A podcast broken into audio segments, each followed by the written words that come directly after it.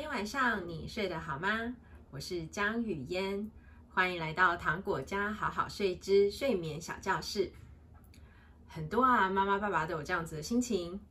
我一看到宝宝累了，就马上立刻带他进房间去休息。但是啊，一带进房间，他就大哭大闹，情绪非常的激动。只要啊，我那时候把他带离他的房间，马上心情就变得很好。可是我明明知道他很累，很需要睡觉啊，为什么他还这么抗拒呢？嗯，你一定不孤单哦，这真的是很多爸妈的心声，就连雨嫣啊都曾经有过这样子的无奈感。在跳跳糖小的时候啊，他还不是一个作息稳定、睡得很好的宝宝。我那时候啊，只要每次一看到他揉眼睛、打哈欠，我就会立刻放下手边任何的一件事情。赶快进行一段奶睡的动作。没错，雨嫣以前啊可是个非常心酸的奶睡妈哦。在不了解婴幼儿睡眠的理论之前啊，我可是非常吃尽苦头，甚至啊晚上啊跳跳糖是个起来五六七八九十次的夜奶宝。随着跳跳糖越来越大，奶睡它啊可是越来越不容易。于是啊，背巾也出动了。但是啊，抱半天，摇半天，还是都不睡，真的是把妈妈都快给整死了。到底为什么会是这样的状况呢？这就是我们今天要聊的主题：宝宝的疲倦睡眠讯号，你到底抓对了吗？大部分的新手妈妈啊。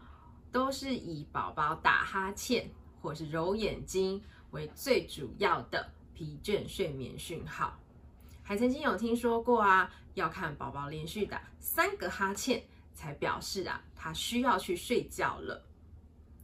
这个是否真的是适合的疲倦睡眠讯号呢？我分享一下我的经验，我自己呢，在还没开始研读婴幼儿睡眠专业之前。是先请国外的睡眠顾问协助跳跳糖睡好，在他睡好之后啊，我每天都非常乖巧的照表操课，依照啊睡眠顾问提供给我的睡眠建议时间，时间到了就带跳跳糖进去房间睡。这个时候啊，我发现跳跳糖睡得非常好。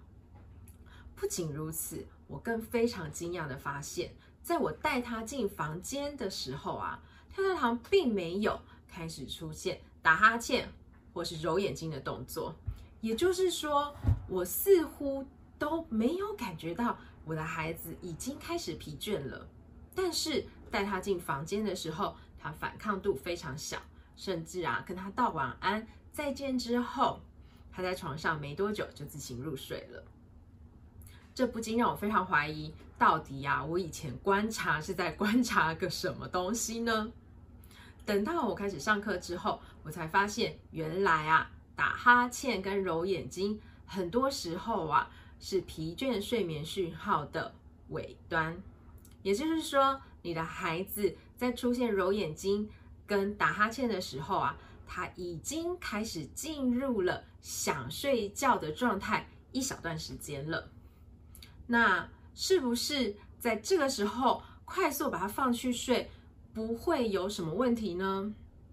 答案啊，就跟所有我们这些心酸的黑眼圈妈妈想的一样，就是嗯，当我们啊看到宝宝开始揉眼睛、开始打哈欠，是在疲倦睡眠讯号的尾端。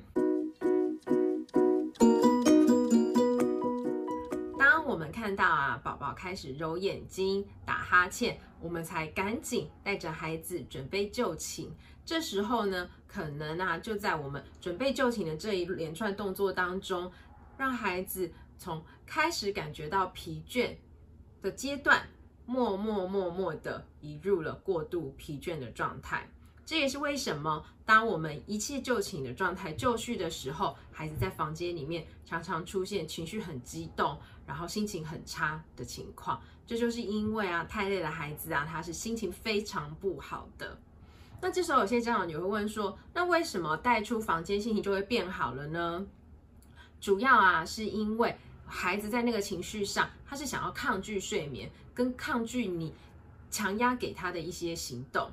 例如说，这个时候他身体不太舒服，但你还是跟他说，因为啊，你穿上包巾比较好睡。我们来帮你穿包巾，但因为他就已经过度疲倦了，他并不舒服，所以穿上包巾的那种束缚感会让他更加的不愉快。于是啊，他就很大力的反抗，并不是真的他睡眠不想要被包，而是因为啊太晚包他了。如果呢你早一点把包巾包好的话，孩子啊还没有在过度疲倦的不舒服状态，他就不会这么讨厌包巾了。同理也一样。当我们啊在宝宝过度疲倦的时候带他去房间，因为啊他情绪就是不是很好的情况之下，所以你常常会觉得做什么他都很生气，不如啊就出去房间。那离开房间之后呢，有好玩的事情可以吸引孩子转移他其他的注意，所以他就比较容易忘记他现在很疲倦，然后忘记他身体因为很疲倦而不舒服的感觉，所以才会有进房间就非常的生气，出房间就一切心情就好了的状况。那这时候大家就会问，到底啊，什么才是比较适当的疲倦睡眠序号呢？我到底该观察什么呢？答案就是，你必须要很仔细的观察你的孩子是否有出现活动力降低、眼神啊开始无法对焦、跟你相望的时间次数也渐渐的变少，还有啊，对周遭玩乐的事情啊。也有点提不起兴趣来。如果啊，你发现有这些状况，这啊就非常棒，你就是在看到了宝宝疲倦睡眠讯号的前期。如果啊，你发现宝宝这些状况的时候，你就开始进行睡前仪式，慢慢的带着孩子准备进房休息。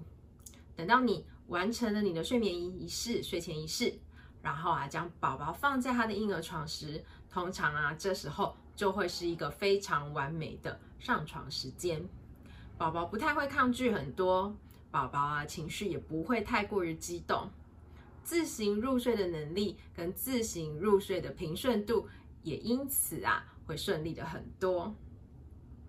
这些时间呢，通通会落在宝宝的最大清醒时间的范畴里面哦。